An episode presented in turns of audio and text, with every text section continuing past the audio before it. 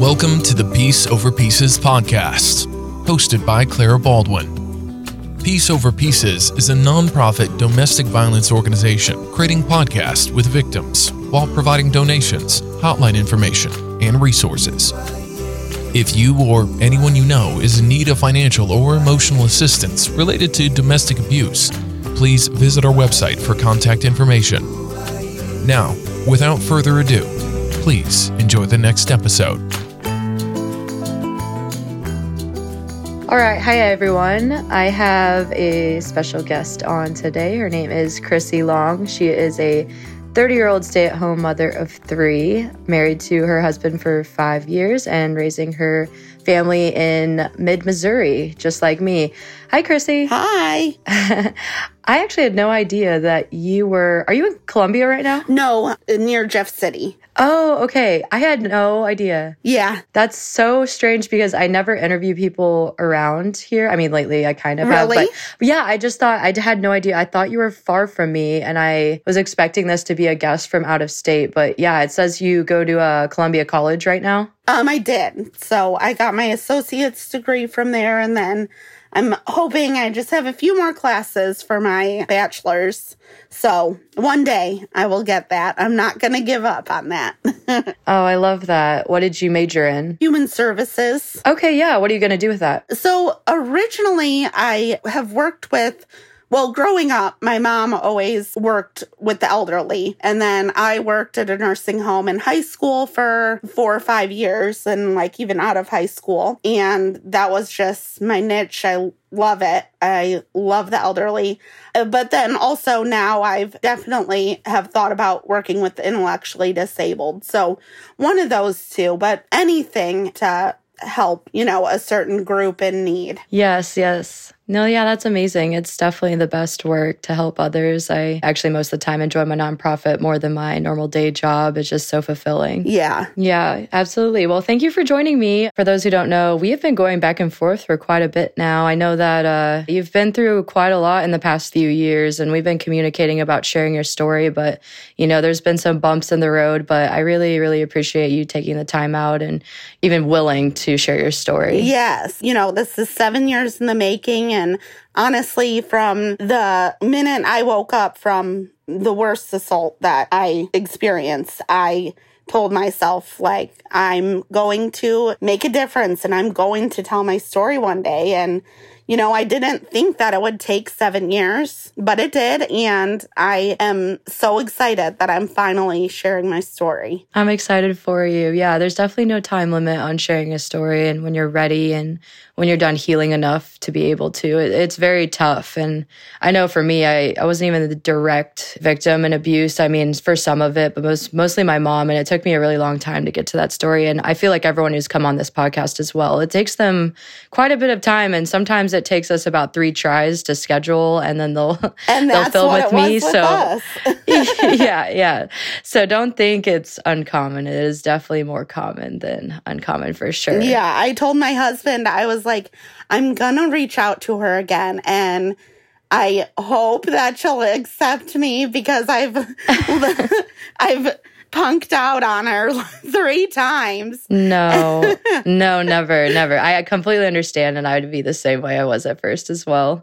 Uh, but yeah, so how about we just jump into it? Let's start a little bit about you and the start. Where are you from? Share a little bit about yourself besides what I've said. Yeah, so I was actually born and raised in Cleveland, Ohio. I was raised by my mother and my Aunt Kathy.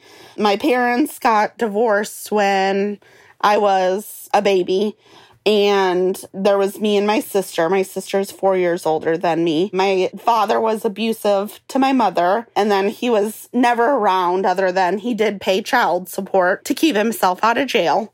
But other than that, he was completely out of our lives. And then I ended up in Missouri because my very best friend growing up from childhood moved to Missouri. And so I decided when I was 20 years old, I had tried a college in Ohio that I didn't like. And then I decided to come out here to Missouri and go to Columbia College and see how I liked it. And I've been here ever since. Okay. Yeah. So I know we spoke a little bit about your story. I still don't have an entire idea of it, which I like going into podcasts really not knowing because it's almost like we're sitting over a cup of coffee telling a story. But Yeah. yeah, if we so you went to college, um, and obviously you're here for a reason to share your story. When did your abusive situation happened? Was it before or after college? Could you kind of paint us a picture of who you were, what age you were when this all started? Yeah, so I was 22 years old. I had just turned 22 and I was still working on my associate's degree, but technically I was going for my bachelor's, but it just worked out to where all the classes that I took, it worked out to where I got my associate's while working on my bachelor's. Right. So I was 22 years old. I had my own apartment, paid my bills on time, had a reliable car. I worked full time at FedEx office. I worked part time at Applebee's and I was a full time college student. I loved running at the time. I was very fit. And then Brett came into my life and the red flags, I mean, it was right off the bat from the very, very beginning. Where did you guys meet? We met through someone I worked with at Applebee's. Okay. Yeah. Gotcha. And his name's Brett. Yes. And it was like two months into us meeting that he was like, Well, you're over my house a lot. And I don't like, it's not fair that like you don't split the bills, that you don't split the water bills and the electric bill. and I'm mm. like, What? Wow. like I Right, sleep when over you're that your young. house. Like that's crazy. And so he was like, "You either need to move in, or like we're gonna stop seeing each other." Oh no. And so I left the apartment that I absolutely adored and moved to this super small town of Russellville, Missouri. Population, I don't know, like 1200 maybe. Yeah, I think I've heard of it. Uh huh. Very small. Yes. And into the house that he rented from his parents. So technically, we were renting from his parents. And even the first obvious, like, you think that, like, sometimes people think of like red flags as, you know, little signs. Like, the first red flag for Brett was he picked me up from a wedding that I went to with my good friends, and he was driving my car. His best friend was in the front seat, and I had drinks, a wedding, and I was quote unquote talking too much. And he backhanded me right in front of his friend. Like, no big deal. His friend didn't say anything. I was just in absolute shock. I had, I have, I had never been hit in my life, you know, Right. let alone by a man. So that was the first encounter. Yeah. Yeah, yeah. Okay. Wow. So how did you react to that? it was so surreal. Like we went back to his house and I'm sorry, but like there is something in that the water in that town that like people it's just like so accepted and Mm, it's wild.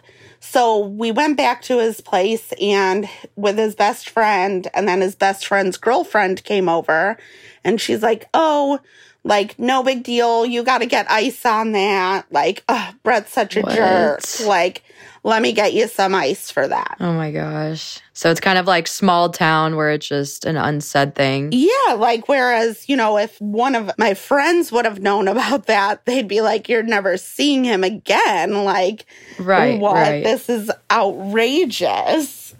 Like, or call the cops, you know, like, Yeah. Right off the bat, he's showing you really big signs. Um, but obviously, if, you know, some people might not understand, but it's just like, yeah, you are in shock and surreal. And you probably felt crazy surrounded by people not really reacting to exactly, it. You know? exactly. And Yeah. then, So you uh, probably carried on. yeah, yeah, it just was like a normal night. And like, eventually, I think there was like jokes made about it. Like, and we were all joking about it. Like, Oh my gosh. Yeah. it was and so that was a few weeks before I had contacted my landlord to let him know that I was going to be moving out. And that was a couple weeks before I actually officially moved into his house.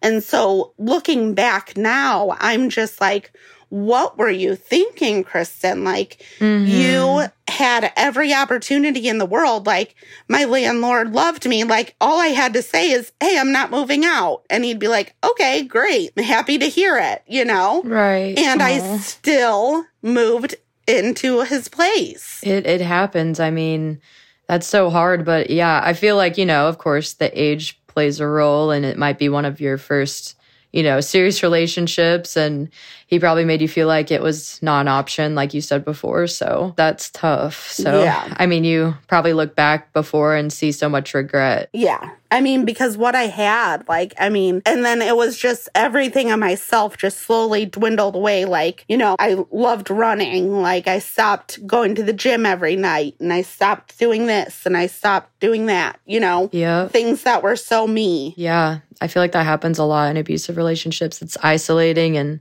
I mean, I've seen it before with my family. You just lose all your hobbies and likes and friends and family. And suddenly it's just, it's just you and you and them. Yeah. Yeah. So, so now you're living with him full time. You're kind of dwindling out all your hobbies. So, do you have like a timeline in your head how long this was you were living with him and kind of when was the peak of of when things were getting really bad? So, I mean, one major thing was we got a puppy together, Augie, who is my beloved dog. I still have him to this day.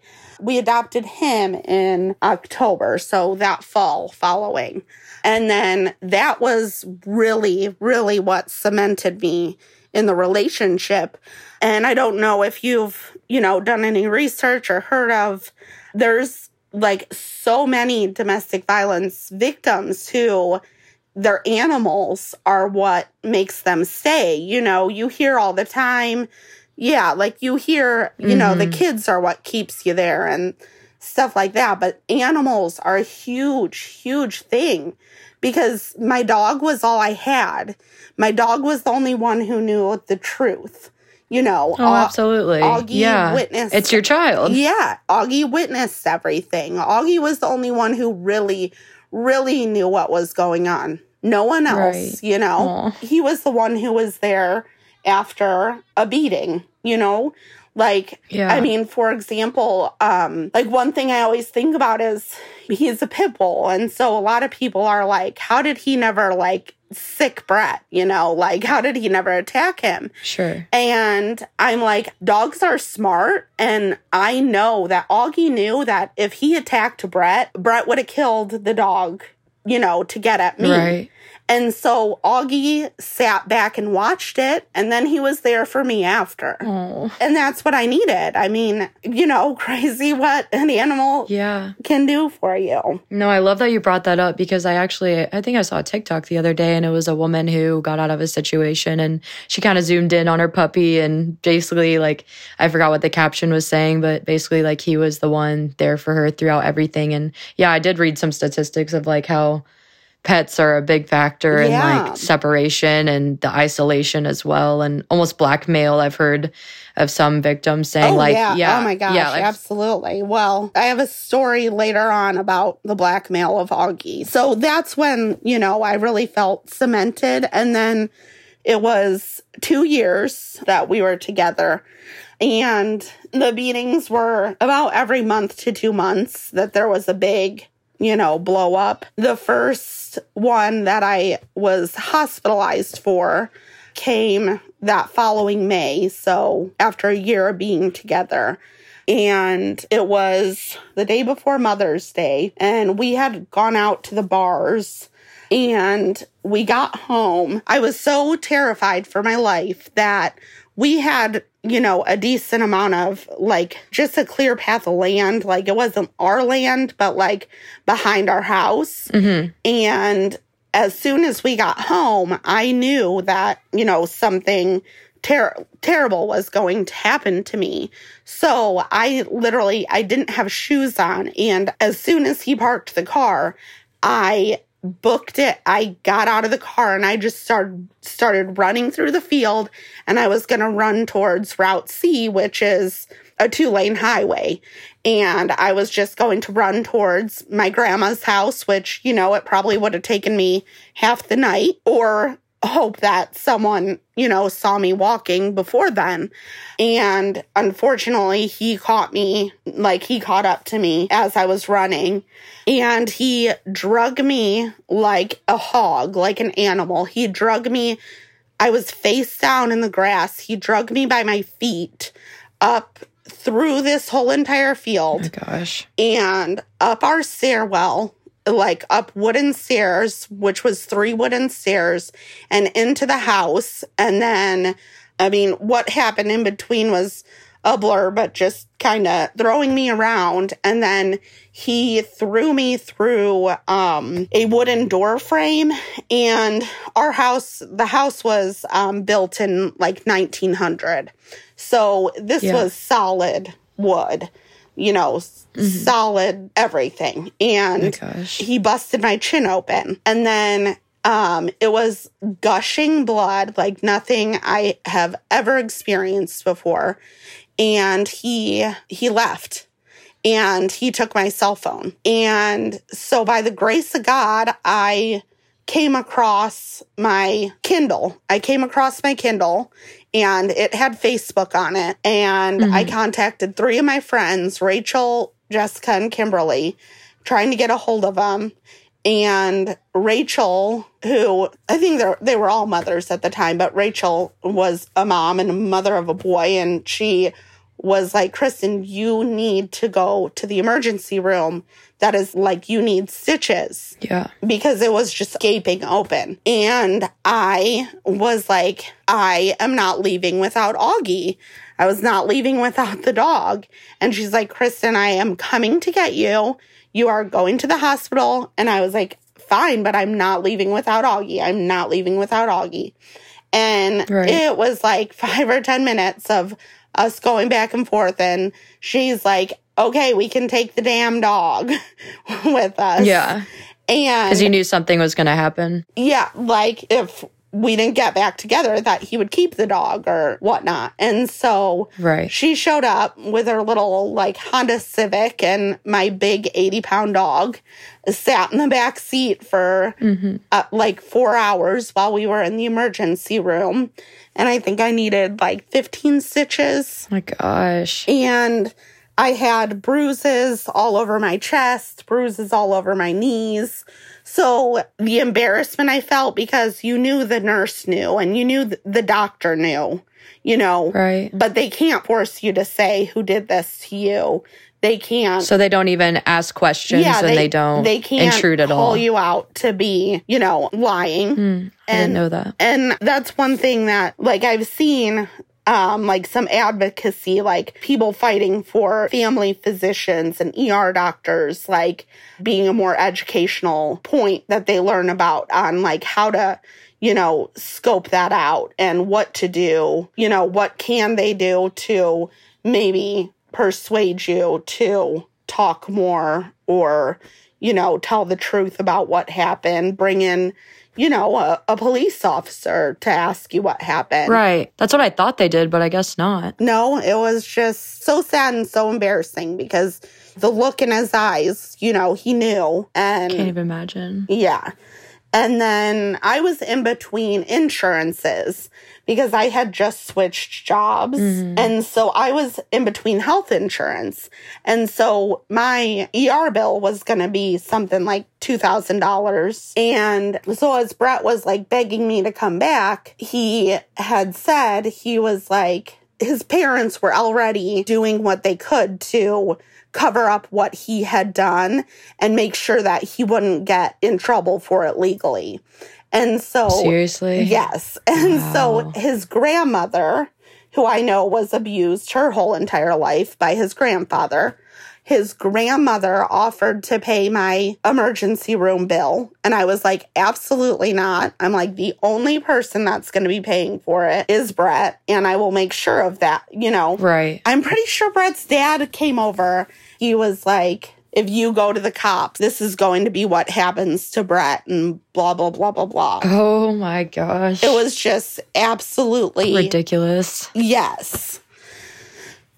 And so then, you know, the year passed and continued abuse. And another big incident that happened after the stitches was the week before Thanksgiving. And I am really, really big about I just love Christmas and I love decorating for Christmas and I love Christmas trees. Yeah. And I've done that since, you know, my first apartment. That's my favorite time of the year. And so the one night I was decorating the tree and Brett was out at the bars and you know, I had begged him like I had told him like this is the night we're doing the tree and you know, I begged him to come home and blah blah blah and he came home and he was super drunk. Um, and we got into an argument and I never, ever, ever, like, I never would fight back just because I was so terrified of him. Right. And this particular incident, I don't know how it came up. I think I had like done research on his dad's criminal history because his dad's a woman beater too. Mm-hmm. And I had like found research that his father had just beaten his mother to the pulp and that's why she left and she was never part of Brett's life. So you brought that up in a fight with him. Yes. And so he threw the Christmas tree through French doors. Can see that. And he like breaking glass and then he threw me down to the ground and I got up and I scratched him, like literally like scratched his chest. So I I called the cops and I was like this there's domestic violence incident and I need someone here. And so the cops show up 15 minutes later because we live in a small town. So it takes them 15 minutes to get to us. And in that time period, he had called his parents. His parents were at the bar up the road. And by the time his parents showed up, Brett was in handcuffs on the front porch. Well, Brett's dad knew the officer, and the officer they let the parents come into the house and his parents screamed at me and told me that I needed to fix it, that I needed to tell the cops that That's unreal. Brett didn't put his hands on me, blah, blah, blah. And so oh my gosh. the cops separated us and a separate cop talked to me and I said, no, he didn't do anything to me. And I didn't have marks on me because he pushed me. Right. And he had a couple scratches on him. They took the handcuffs off him and I spent a night in jail. What? Yes. But oh, I guess the first incident where he was dragging you, like you, you guys didn't even call the no, cops. we did didn't you? even call the cops at that point. Okay, Yeah. so wow, Yeah. that's so sad. So I spent night in jail. It was the most terrifying thing in the world. And then like the family like shunned me for that incident.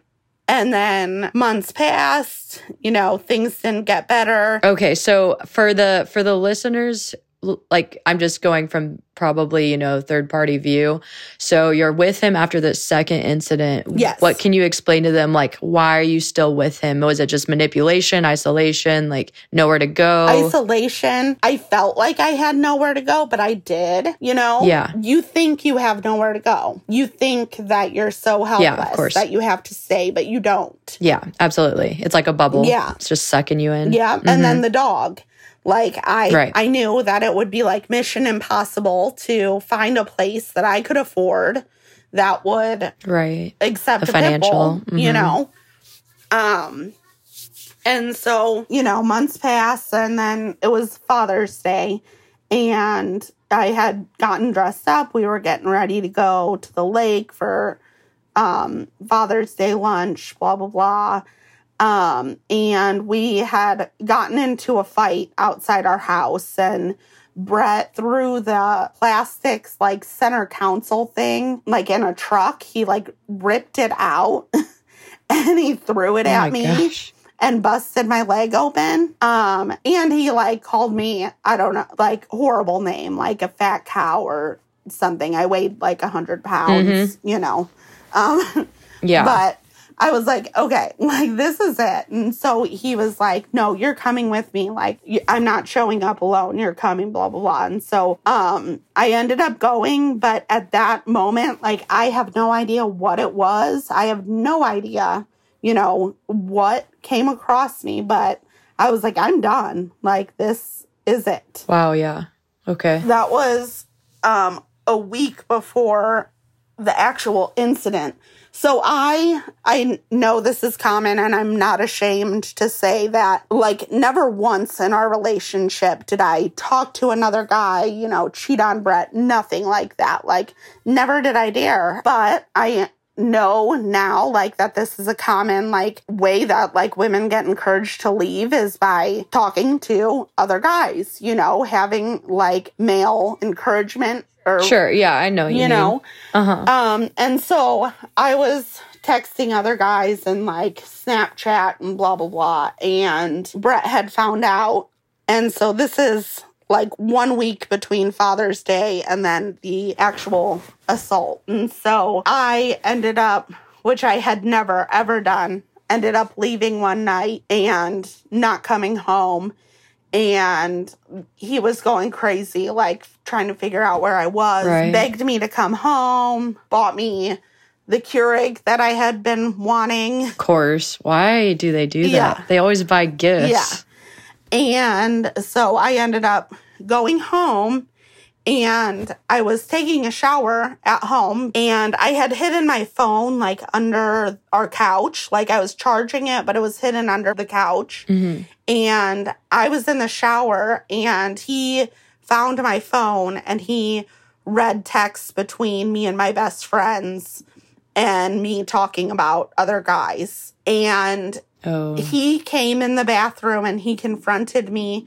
And I can tell you that is the scariest moment of my whole entire life, you know, because I was Oh, I'm sure. naked, vulnerable. What was I supposed mm-hmm. to do? You know, if he came to attack me, because I literally in my head was so scared that I was like, should I run out of the house naked? Like, that's how terrified I was in that moment. What is he going to do to me? Oh my gosh. So then the table turned and it flipped into, oh, I'm so sorry. I want to stay together, blah, blah, blah. Please don't leave me. I'll do anything. I'm like, okay, whatever. And I literally, in my head, was like, I'm going to get my ducks in a row because I know the most dangerous time. I knew the most dangerous time to leave an abusive relationship is when you're trying to leave. Right. Of course. Like that is the most dangerous time in the relationship. So I was like, I'm gonna get my ducks in the row. You know, I'm gonna save up money, find an apartment, blah blah blah. Um, my car was having troubles, and so I was using his car half the time. You know, yeah. and so things like that. But I was like, There's just a lot Yeah. to think about. but I was Uh-huh. like, but I'm leaving. And so it was Saturday night, and he wanted to go out on a date night because I always wanted date nights. Like, I always wanted that, but he, like, never gave that to me, you know? Mhm. And so we started out at El Jimador Mexican restaurant, and then we went to a bar in California, which is another small town, like kind of close to Russellville. And then we ended up at the Russellville bar. And also that morning, I was laying out. So I had had drinks while I was laying out, like sun tanning. And then, like, he was smoking pot, like, up until the time we went out to dinner. So he was smoking pot all day. And one thing that, like, they actually brought it up in trial and stuff, but like, one thing that was different with Brett was like, pot didn't calm Brett down, it would aggravate. Like, That is so weird. You're saying this. This is exactly what my dad did. Really? So he would smoke pot and it would make him so mean and aggressive and crazy. Yes. Yeah, because I, I studied this too, and it's with people with like anger problems, bipolar disorder, anything like that.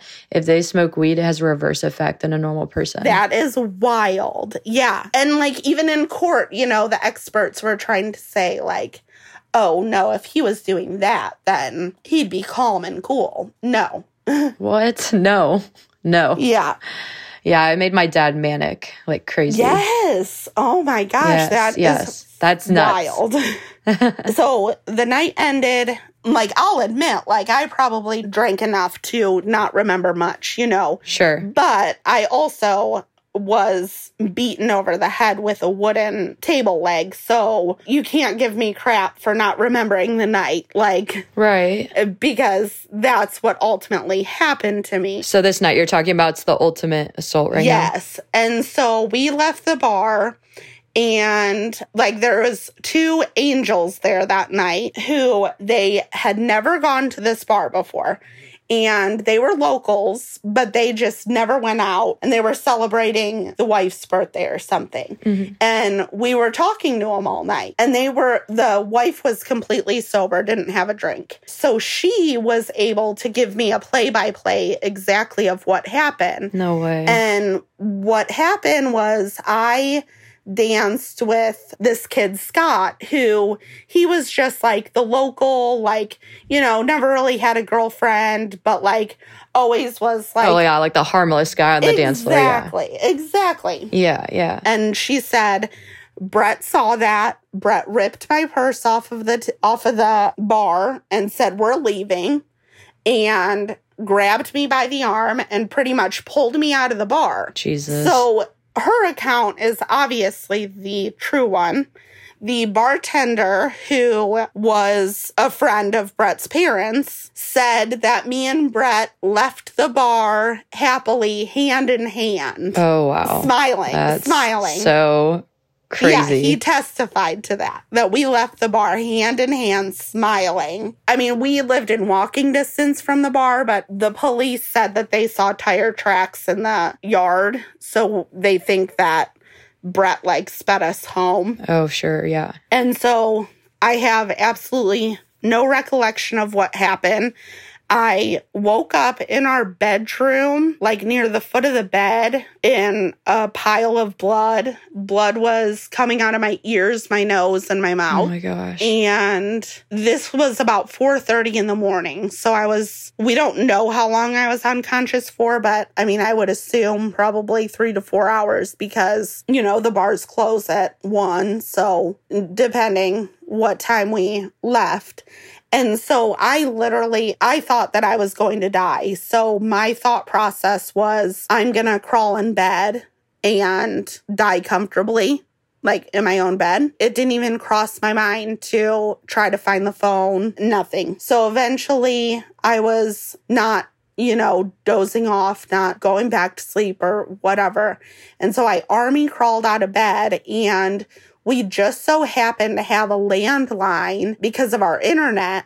We had a landline and all it did was call 911. So I called 911 and I could barely speak. I mean, the the 911 call is the most horrible thing I've ever heard in my life. I'm so sorry. I didn't hear it until two and a half years later in court when they played it. really. And the jury was like, the jury was sobbing listening to it. Poor thing. So hard to listen to. Yeah. And I was 15 minutes away from, you know, an ambulance and the cops. So it was a 15 minute wait. And I hollered for Brett. And, you know, at the time, I don't know how loud I possibly could have been because I was, you know, on the verge of death. Yeah. So I don't know if I was like, Brett, Brett, or, you know, yelling his name. I don't know.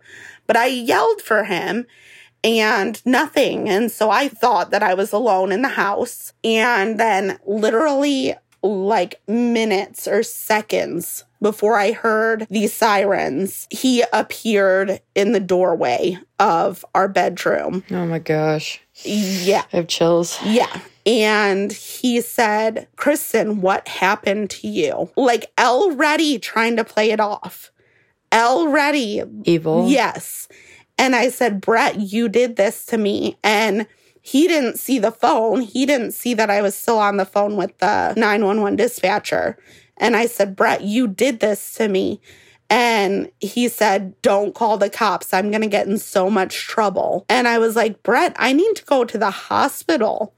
And like that was our last conversation ever.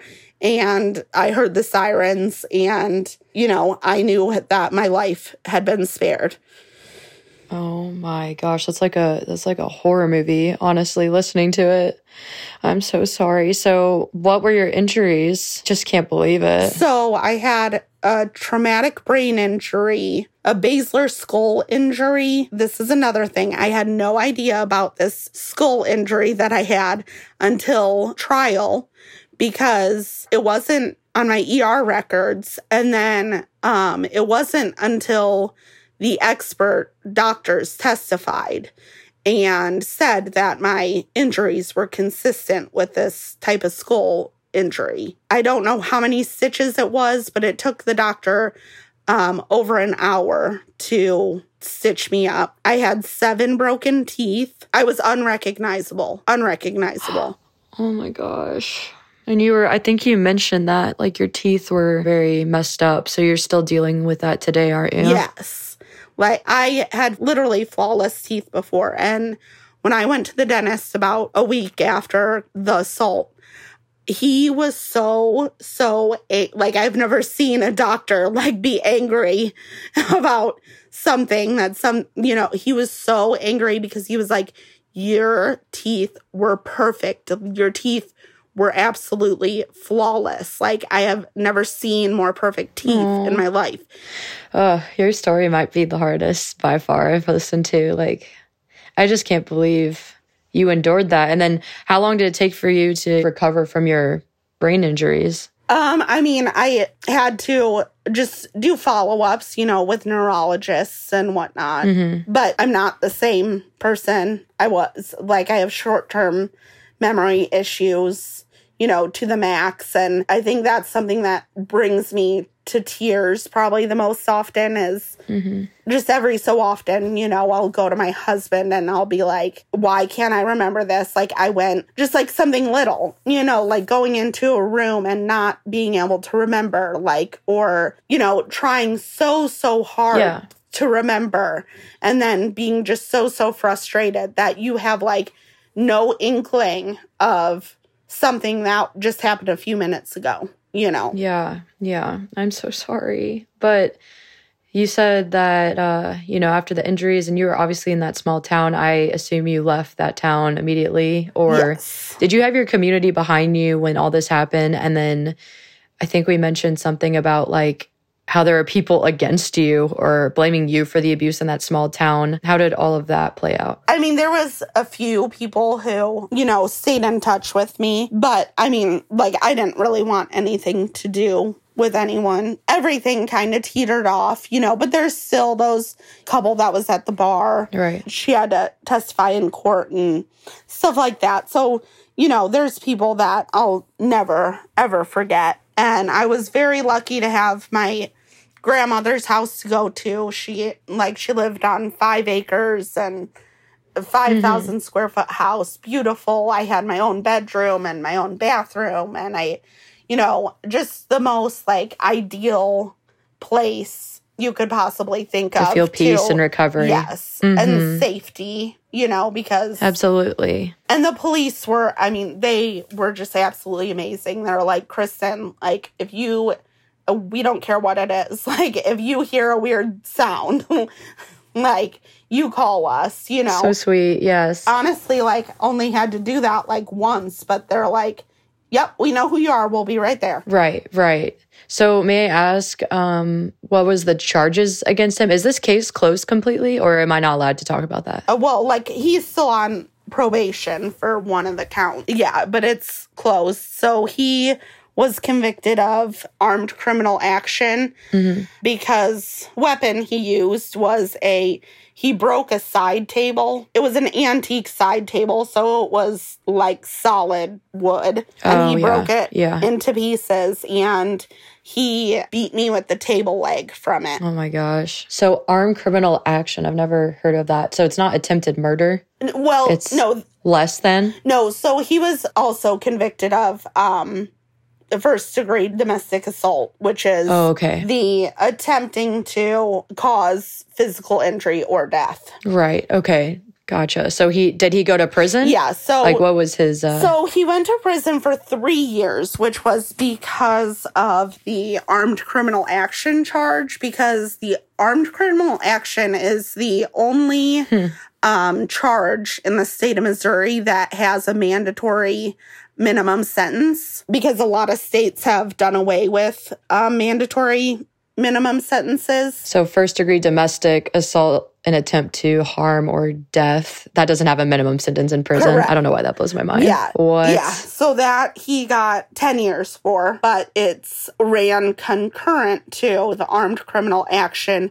And that's one of those ones where I don't really understand how I always thought that like violent crimes that you had to do 85% of the sentence, but Sure. Yeah. that's what I thought, but I don't know. He got out after three years, and then if he, you know, f- were to fail his probation, then he would go back to finish the 10 year sentence. Yeah. Okay. Wow. Wow. So how long has it been since he got out? March. Oh, so it's recent. Yes.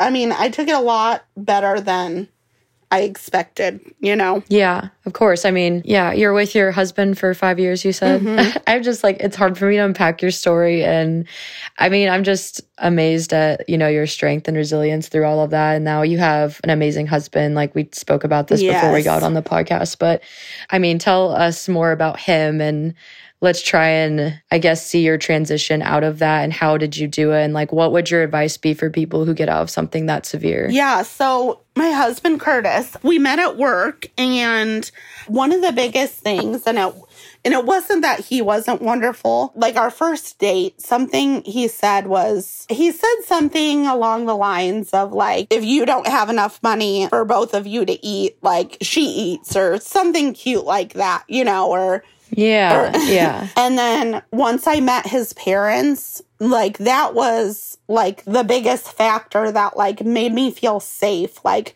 when I met his parents and realized like how good of people they were and how they raised their sons. And then in Oh, addition yeah. to his parents, meeting his brothers who are just wonderful men, you know, and Mm-hmm. wonderful to their women, you know. So just seeing all those relationships, It like, confirmed it for you. yes, of how his family treats women. I'm like, okay. It's so important, yeah, isn't it? I mean, it is really sad how like abusive cycles they do repeat more than often um, than not. And then, I mean, I could relate to that too. Like my ex's moms, they were kind of degrading or like they kind of put me down, and in return, like their sons would put me down. Right. You know, it's like right. It's crazy how it just really does correlate. It's how they're raised. So I, I completely get that. Like my fiance now, his family is like my family, and they treat you with respect. And the all the sons and the daughter, like they're just so respectful. So exactly. that's so sweet. Yeah. yeah. So how long have you guys been married? Five years. How long was it into your relationship before you told him all the stuff that's happened to you in the previous one? Well, okay, so this is weird and funny now looking back. I obviously suffer from PTSD. Yeah. And like the beginning stages of PTSD are very manic. So when I first met my husband was like just extremely open about it. Where now, like, where I would tell like a stranger, like, where now I'm not like, hi, my name's Kristen, and you know, I was beat over the head with a stick. But like, that's like literally how I was when I first Yeah. met him.